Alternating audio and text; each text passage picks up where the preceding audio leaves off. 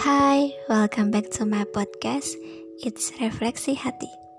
Oke, sebelum saya mulai podcast saya, saya mau bilang makasih buat semua telinga yang udah bersedia dengar cerita saya yang mungkin isinya sama dengan cerita kalian semua. Hari ini saya ingin membacakan sebuah kisah yang saya tulis sendiri. Iya, sesuai dengan hobi saya yaitu menulis dan juga bercerita. Kemarin saya menulis sebuah cerita dan hari ini saya ingin menceritakannya kepada kalian semua. Judulnya Ayah izinkan aku berislam. Jika patuhku mengumpulkan kami di neraka Tuhan, sedang aku ingin bersamanya di surgamu Bolehkah aku sedikit membangkang? Kalimat yang bertahun-tahun memenuhi kepalanya memerlukan jawaban secepatnya. Langit Jogja hari ini tak secerah biasanya. Gumpalan awan hitam seolah tak ingin membiarkan mentari mengarungi hari sendirian. Tak lama kemudian, rintik hujan turun membasahi bumi tanpa rasa bersalah. Disusul gemuruh petir yang seakan berteriak marah. Dari arah selatan, tampak samar-samar seorang gadis berjalan tanpa gairah menyusuri jalanan Malioboro. Membiarkan tubuhnya basah kuyup oleh air hujan, wajahnya menunduk, jilbabnya tak beraturan. Ya, Penampilannya lebih mirip orang frustasi ketimbang mahasiswa cerdas dengan segudang prestasi. Meskipun samar-samar ditambah dengan derasnya hujan yang membuat pandanganku sedikit terganggu, aku tetap bisa mengenali gadis menyedihkan itu. Namanya Alea. Ia teman satu fakultas denganku. Aku anak ekonomi dan dia anak manajemen. Sesampainya di rumah, Aku bergegas mandi karena aku pun basah kuyup sama seperti Alea. Setelah mengeringkan rambut, aku rebahan di atas kasur. Otakku tidak mau berhenti memikirkan Alea, menebak-nebak apa yang menjadi latar belakang gadis murung itu. Pun aku juga penasaran tentang keluarganya dan kesehariannya.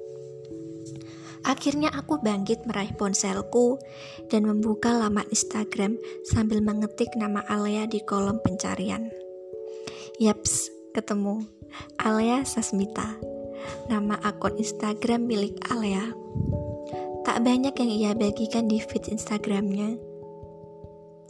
Hanya beberapa foto prestasinya dan juga foto keluarganya. Sekilas tak ada yang aneh. Sampai akhirnya Aku membaca caption di salah satu foto keluarganya. Jika patuhku mengumpulkan kami di neraka Tuhan, sedang aku ingin bersamanya di surgamu, bolehkah aku sedikit membangkang? Dari caption singkat itu, aku tahu bahwa dia anak broken home, dan mungkin itu yang membuat dia diam seribu bahasa seperti tak ingin punya teman.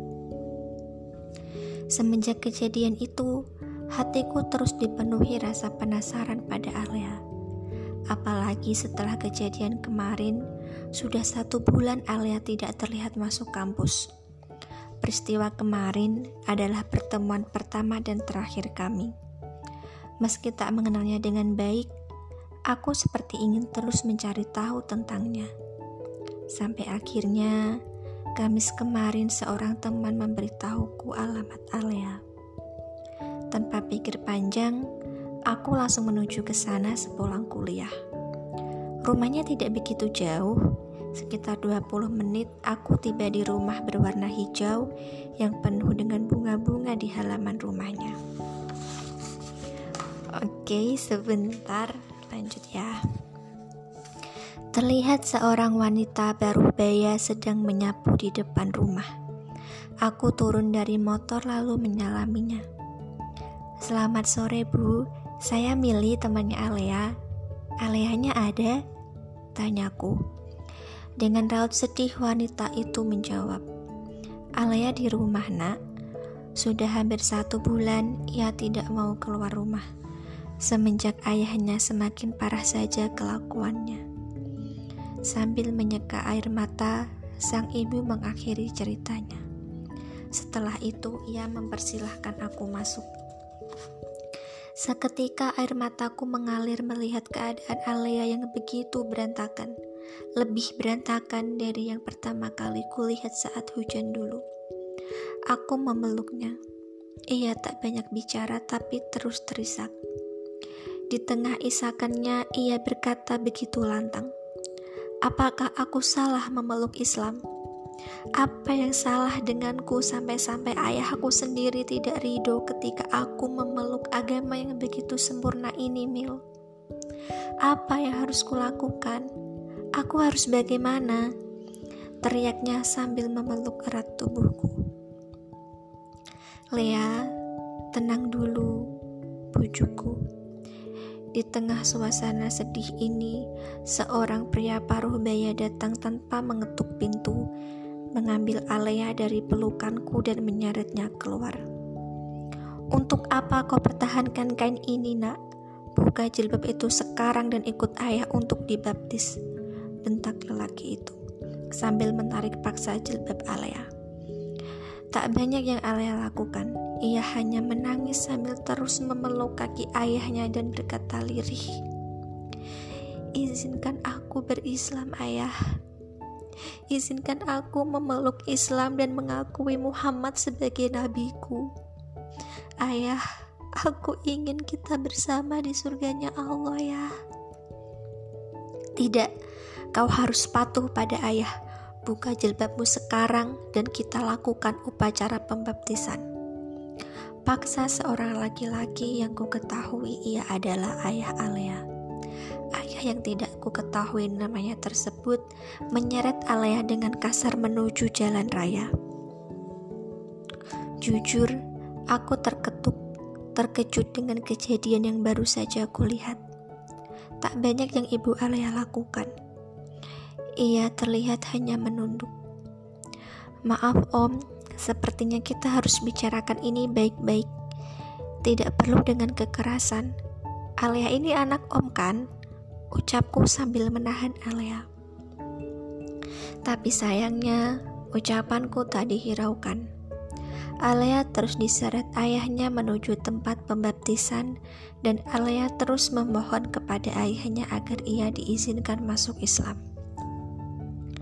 Rengekan Alea berhenti ketika sebuah truk dari arah berlawanan menyambar tubuh mereka, darah berhamburan.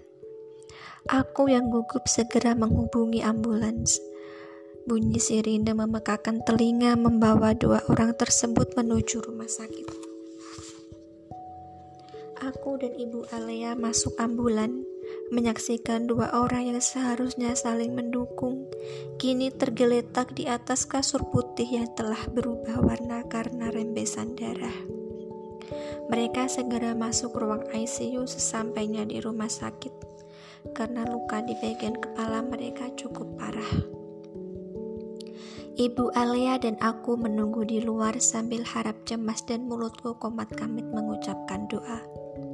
Seorang laki-laki berpakaian serba putih dengan stetoskop tergantung di telinganya menghampiri kami, memberitahu bahwa Alia dalam keadaan gawat. Sedang ayahnya, matanya tak dapat diselamatkan dan mengalami kebutaan. Aku tersentak. Ibu menangis sejadinya. Kami pun masuk ke dalam ruangan Alea. Tubuhnya dipenuhi selang, tapi bibirnya tersenyum melihat kami masuk. Oke, bentar.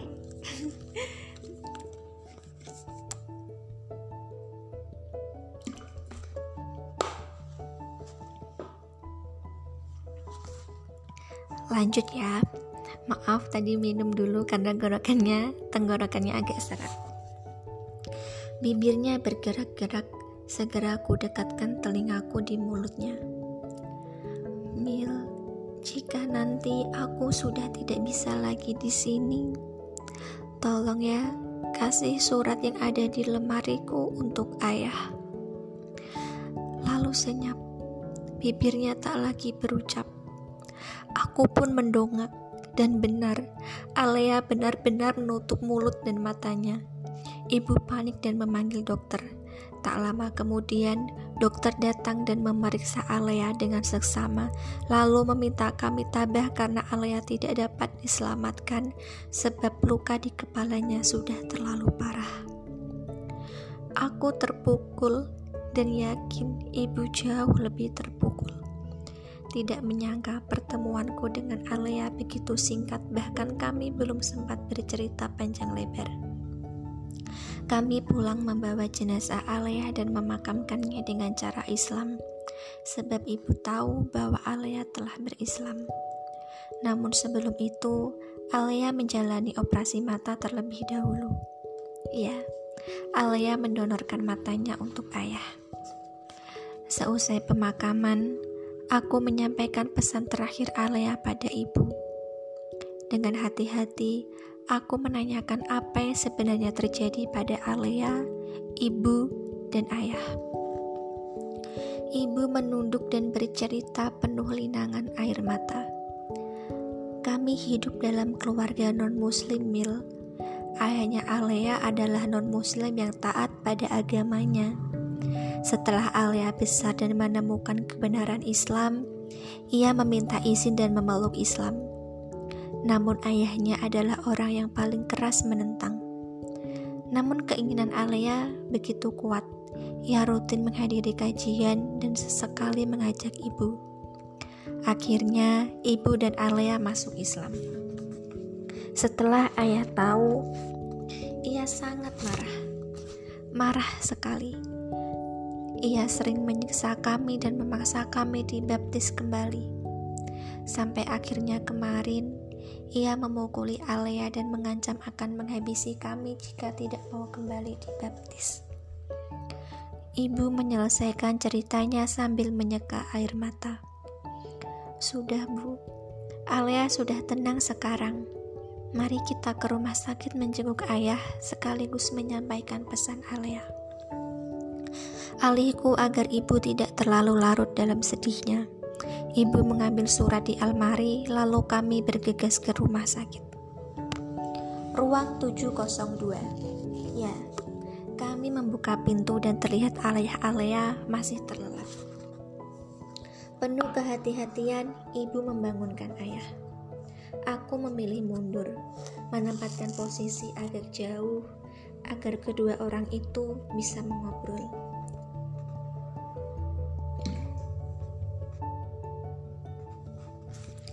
Ibu membuka percakapan dengan memberikan surat parah dari Alea.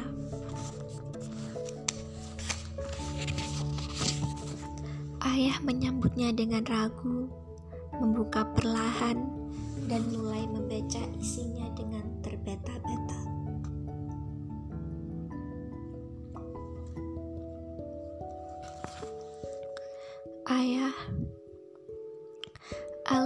minta maaf sebab telah beralih keyakinan.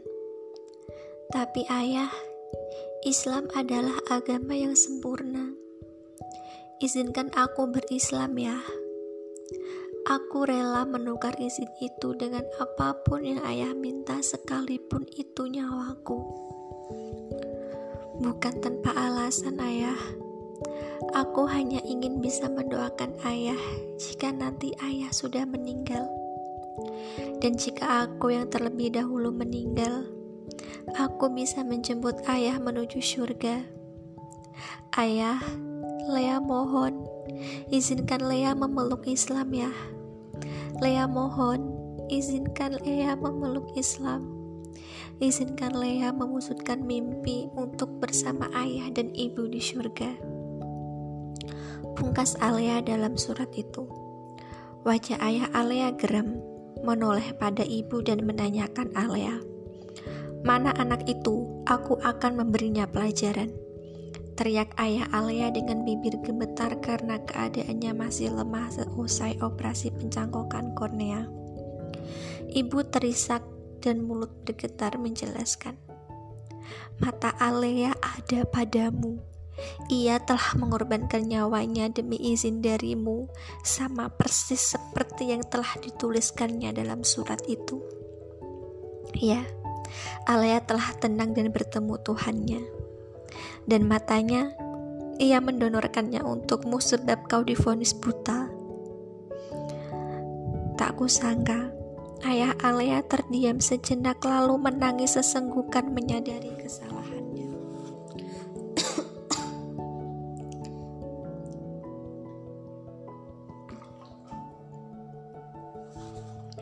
Lebih dari itu, ia bahkan memukul-mukul matanya sebab di sanalah sering kali air mata Alea keluar tersebab dirinya.